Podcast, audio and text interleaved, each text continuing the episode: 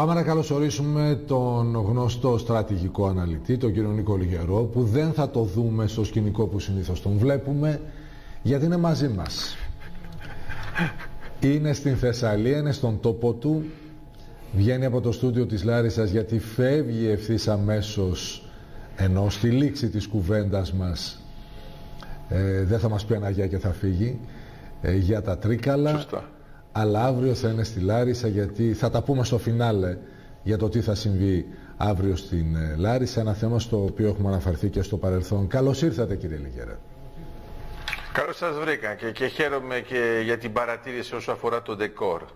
Ναι, όχι, όχι, δεν είναι παρατήρηση, αλλά χαιρόμαστε να σας έχουμε κοντά μας. Σας νιώθουμε κοντά μας πριν σας συναντήσουμε αύριο στην εκδήλωση της Λάρισσας. Λοιπόν, και εγώ θα το χαρώ. Ελάτε να πάρουμε ένα πολύ γρήγορο σχόλιο γιατί θέλω να επικεντρώσουμε σε άλλα πεδία.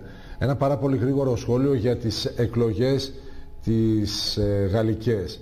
Ε, μια αποτίμηση δηλαδή του πρώτου γύρου και τι βλέπετε στον δεύτερο. Αλλά η αποτίμηση έχει να κάνει με το πώς συμπεριφέρθηκαν οι Γάλλοι σε αυτή την ιστορία γιατί ξέρετε προκαλεί έκπληξη το ότι η Λεπέν πλασαρίστηκε τόσο ε, ψηλά απειλητικά ψηλά ε, σε σχέση με τον Μακρόν και ναι, την δημοκρατία. δεν ήταν μια έκπληξη για την ε, Γαλλία γιατί όπως ξέρετε είχαμε ακριβώς το ίδιο σενάριο και το 2017 άρα ε, ήταν αναμενόμενο αυτό το αποτέλεσμα θα μπορούσε να έχει πάρει και ένα υψηλότερο ποσοστό η δεύτερη θέση αλλά υπήρχαν και άλλοι υποψήφιοι που έπαιζαν στο ίδιο πλαίσιο ε, να ξέρετε επίσης ότι η δεύτερη θέση με την τρίτη θέση, δηλαδή η κυρία Λεπέν με τον κύριο Μελανσόν, είχαν μόνο ε, κάτω από 500.000 ψήφους διαφοράς, άρα θα ήταν κάτι που αυτό θα μας έχει εξαφνιάσει. Ε, αυτό το ντουέτο που βλέπουμε τώρα είναι μια επανάληψη από το προηγούμενο. Μπορούμε να, μάλιστα να πούμε ότι ο κύριος Μακρόν ε, έχει περισσότερους ψηφοφόρους αυτή τη φορά μετά από μια πενταετία.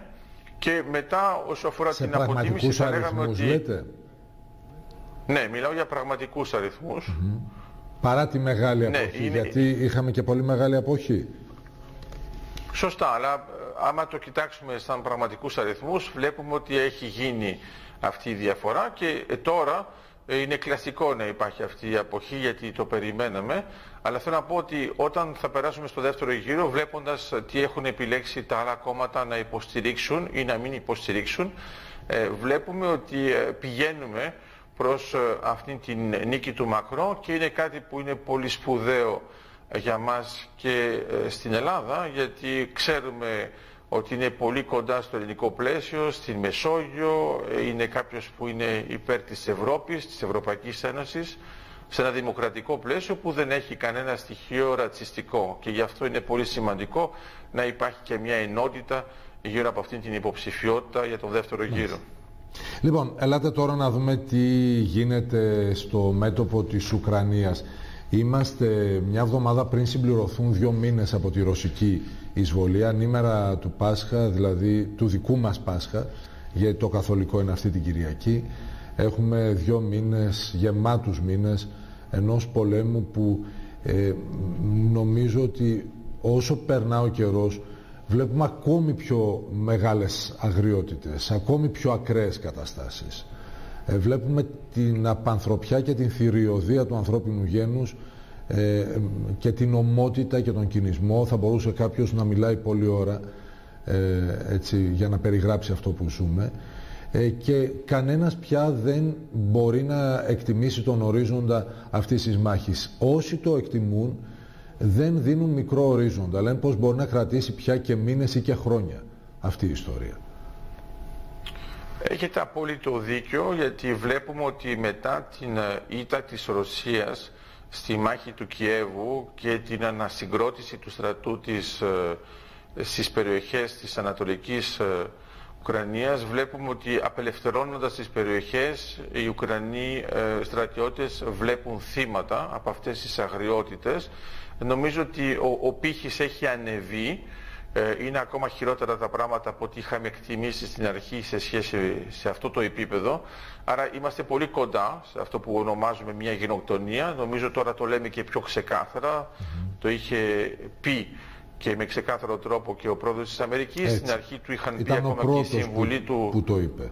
Ναι, ναι, να μην το λέει τόσο ξεκάθαρα, αλλά τώρα βλέπουμε ότι ε, είδαμε και τις κινήσεις που έγινε από τον πρόεδρο της Πολωνίας, είδε τα πράγματα επιτόπου, ε, είδαμε και σε περιοχές ε, τα θύματα, ε, στείλαμε και ανθρώπους να εξετάσουν αυτές τις υποθέσεις ε, με τον Γενικό Εισαγγελέα της Ουκρανίας, άρα βλέπουμε ότι τώρα έχουμε αρχίσει να παίρνουμε χειροπιαστά στοιχεία τα οποία θα χρησιμοποιηθούν και στο Διεθνές Ποινικό Δικαστήριο και αυτό θα πρέπει να το έχουν στο μυαλό τους και επίσης βλέπουμε ότι ε, ενώ αν θυμάστε καλά και είχαμε κάνει και προηγούμενες εκπομπές είναι πολλοί που έλεγαν ότι θα έχει μικρή διάρκεια και είναι ένα θέμα πολύ εύκολο. Ε, βλέπουμε ότι ουσιαστικά ε, κοντεύουμε στις 50 μέρες μπαίνουμε σε ένα πλαίσιο που είμαστε πολύ κοντά και στην 9η Μαΐου. Θυμάστε ότι θεωρείται ότι είναι συμβολικός ε,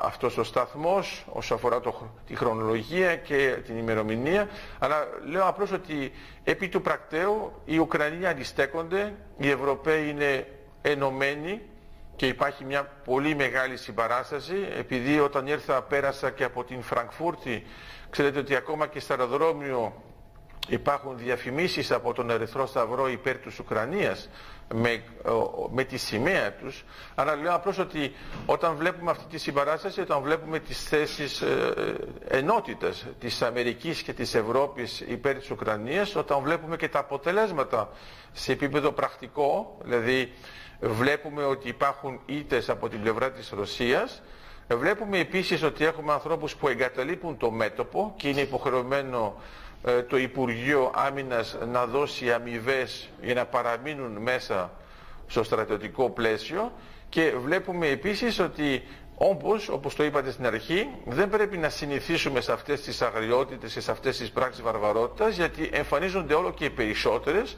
Δεν είναι ότι γίνονται περισσότερες τώρα, αλλά τώρα έχουμε περισσότερα στοιχεία γιατί επειδή έχουν απελευθερωθεί περιοχές, καταλαβαίνουμε ότι αυτό ήταν άκρως απαράδεκτο καταγράφονται αλλά νομίζω και οι κινήσεις που έγιναν από την Ευρωπαϊκή Ένωση ε, με τις απελάσεις ε, από διάφορες χώρες όλες συντονισμένες και το είδατε και από την πλευρά της Ελλάδος καταλάβαμε ότι υπήρχε μια μεγάλη οργανωμένη χειραγώγηση για να είμαστε φιλικοί ε, προς τη Ρωσία. Και τώρα βλέποντας αυτές τις πράξεις επί του πρακτέου οι οποίες καταγράφονται είναι κάτι που νομίζω ότι είναι ενοχλητικό και για αυτούς που ήταν υποστηρικτές της Ρωσίας γιατί τώρα δεν υπάρχει πια καμία δικαιολογία μιλάμε πραγματικά για μια βαρβαρότητα που είναι και έγκλημα πολέμου και έγκλημα κατά της ανθρωπότητας και σιγά σιγά θα χαρακτηριστεί επίσημα ως γενοκτονία. Μάλιστα. Ε, άρα και εσείς θα λέγατε πως δεν είναι κάτι που τουλάχιστον είναι ορατό το τέλος του. Ε, συνεπώς είναι κοντά το τέλος του. Όχι. Όχι, δεν είναι ορατό το τέλος για έναν πολύ απλό λόγο είναι ότι ε, έχουν κερδίσει μάχες και οι Ουκρανοί δεν θέλουν να συμβιβαστούν με ό,τι να είναι ε, δεν υπάρχει το ίδιο πλαίσιο όσον αφορά ε, τις διαπραγματεύσεις και καταλαβαίνουν ότι όσο συνεχίζεται αυτή η πορεία επειδή αντέχουν ε, παρόλο που υπάρχει μεγάλη προπαγάνδα ε, καταλαβαίνουμε ότι όντως ε, έχει αλλάξει μια φάση. Περιμένουμε τώρα μια μεγάλη μάχη στον Τον Μπάς. Ε, σίγουρα αυτή θα είναι κρίσιμη γιατί θέλουν να πετύχουν τουλάχιστον κάτι οι Ρώσοι να μπορούν να το παρουσιάσουν και επίσημα στις 9 Μαΐου αλλά εγώ βλέπω ότι 9 Μαΐου είναι και η γιορτή της Ευρώπης όπως το ξέρετε και εμείς μπορεί και να παίξουμε τον Ludwig van Beethoven την ώρα που θα περίμεναν κάτι άλλο.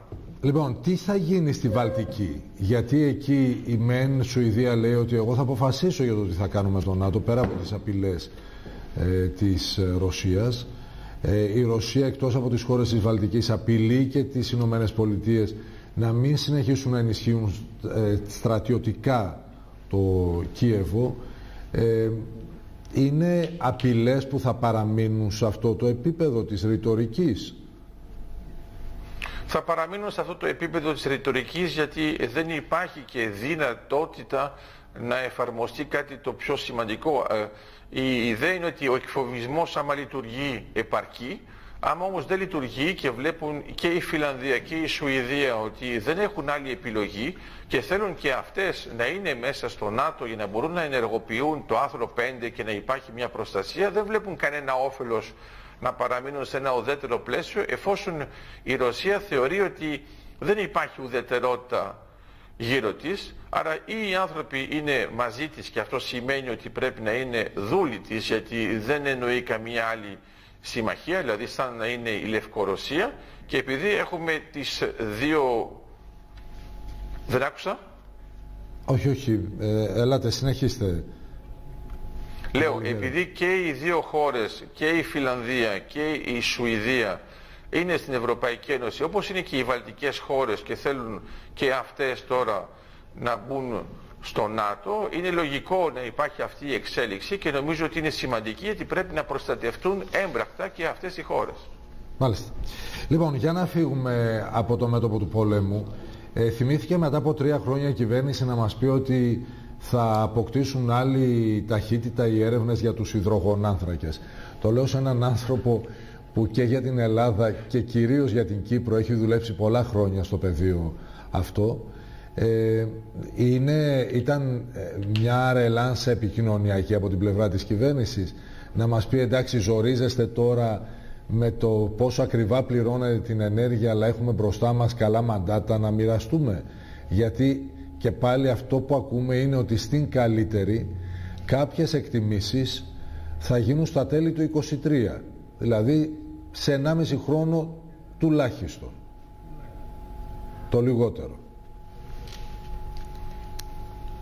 Εγώ θα σας το πω πολύ πιο απλά.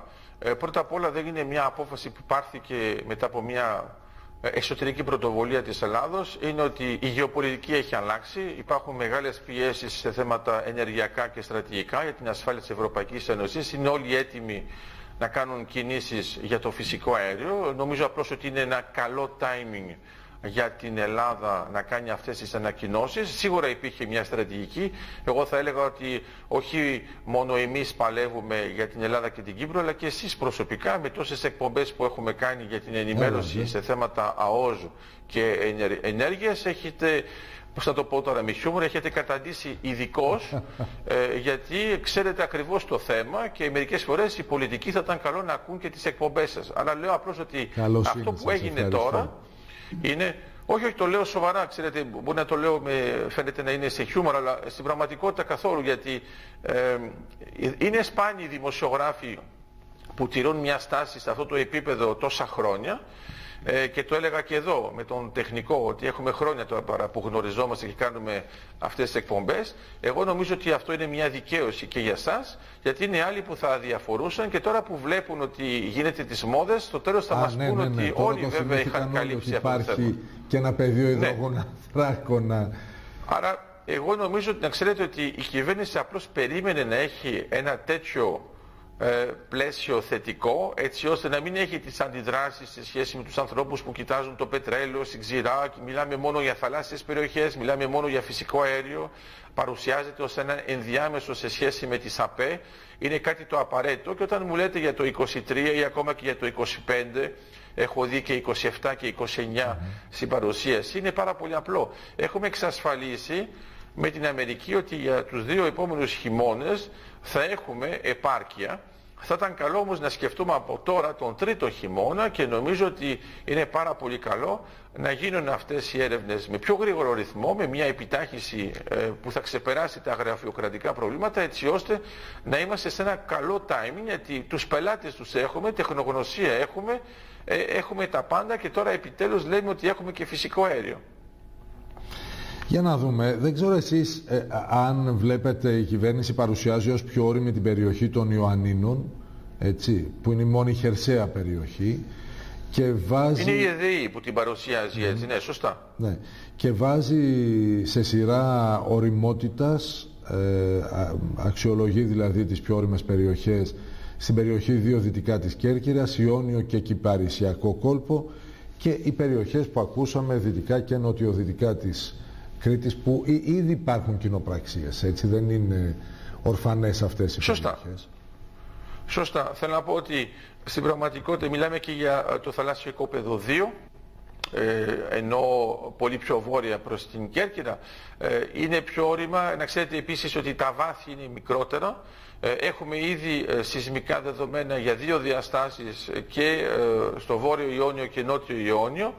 Άρα περνάμε για τις τρεις διαστάσεις. Όσο αφορά τώρα ε, την κοινοπραξία ελληνικά πετρέλαια Total και ExxonMobil που βρίσκεται όντως δυτικά της Κρήτης και νοτιοδυτικά της Κρήτης είναι επειδή πολύ απλά εδώ δεν έχουν αρχίσει καν οι έρευνες γιατί θυμάστε ότι είχαμε και τα θέματα με την αναβολή, την τέταρτη αναβολή ε, με τις προσφυγές στο Συμβούλιο της Επικρατείας και ελπίζω τώρα επειδή ανακοινώθηκε κάτι που είναι σημαντικό ότι είναι ένας εθνικός στόχος ότι θα ξεπεράσουμε και αυτές τις δυσκολίες γιατί είναι άλλη κατηγορία με την έννοια ότι από τη στιγμή που είναι εθνικός στόχος δεν το εξετάζει και το Συμβούλιο Επικρατείας με τον ίδιο τρόπο. Και αυτό είναι ένα καλό σημάδι ότι θέλουμε πραγματικά μια επιτάχυνση, μια διευκόλυνση της διαδικασίας γιατί ξέρουμε ότι θα πρέπει να πάμε πιο γρήγορα για να είμαστε σε καλό timing και σε επίπεδο Ευρωπαϊκής Ένωσης. Ευχαριστούμε κύριε Λιγερέ για αυτά που είπαμε, αλλά να πούμε ότι αύριο το απόγευμα επειδή η λεωφορός Καραμαλής στη Λάρισα έχει ολοκληρωθεί ως προς την κατασκευή κυκλικών κόμβων, εγενιάζεται ο πιο πρόσφατος, αυτός μπροστά από το γνωστό εμπορικό κέντρο, στις 7.30, αλλά γίνεται μια τελετή, δεν γίνεται σε όλους τους κυκλικούς κόμβους, ε, γι' αυτό και είστε στην Θεσσαλία και γι' αυτό είστε στην Θεσσαλία, διότι το έργο που εκεί κυριαρχεί, ένα υπέροχο έργο, περνούσα τις προάλλες και το χάζευα πραγματικά, το γλυπτό του πολυκυκλικού δεσμού είναι ένα δικό σας σχέδιο. Αύριο λοιπόν μαζί με τον Περιφερειάρχη θα παραδώσετε και επισήμως ε, κυκλοφορία αυτόν τον κυκλικό κόμβο. Θα εξηγήσετε και τι συμβολίζει μαζί με τους ανθρώπους που υλοποίησαν τη δική σας ιδέα, το δικό σας σχέδιο. Άρα εντάξει δεν είναι και τόσο ανοιχτή η πρόσκληση με την έννοια ότι θα διακοπεί για λίγο η κυκλοφορία για να γίνουν τα εγγένεια, οπότε μη σπεύσουν κι όλοι, αλλά καλό είναι να ακούσουν από τα δικά σας χείλη τι ακριβώς έχετε σχεδιάσει. Κοιτάξτε, θα, θα το χαρώ όποιος και να είναι ο κόσμος που θα έρθει με την έννοια ότι αυτό είναι φτιαγμένο για να μείνει και, ε, και ο γλύπτης και ο τεχνικός που ε, πραγματικά το υλοποίησαν με έναν πανόμορφο τρόπο ε, θα είναι εκεί και αυτοί, θα το συζητήσουμε και μέσα από το όραμα που είχε ο Περιφερειάρχης για να υπάρχει ε, αν θέλετε το καλλιτεχνικό στοιχείο που να πηγαίνει προς τους ανθρώπους και όχι να περιμένουμε να πάνε οι άνθρωποι σε ένα ειδικό μουσείο. Είναι ένας ανοιχτός χώρος, είναι μια ανοιχτή σκέψη και θα έχουμε τη δυνατότητα να το βλέπουμε και θα δώσουμε όλες τις εξηγήσεις που χρειάζονται για να υπάρχει ε, και ένα βάθος όσο αφορά ε, το έργο και για την ημέρα και για το βράδυ γιατί ξέρετε ότι έχει έναν ειδικό φωτισμό Έτσι. Μα Άρα θα το χαρούμε να το ζήσουμε από κοντά. ώστε μόλις αρχίσει να σκοτεινιάζει να το δούμε και φωτισμένο. Ευχαριστούμε Είστε πολύ καλό στο timing, είναι ακριβώς αυτή η παρατήρηση. Γεια σας κύριε Λιγερέ, σας ευχαριστούμε. Γεια σας, να είστε καλά. αύριο.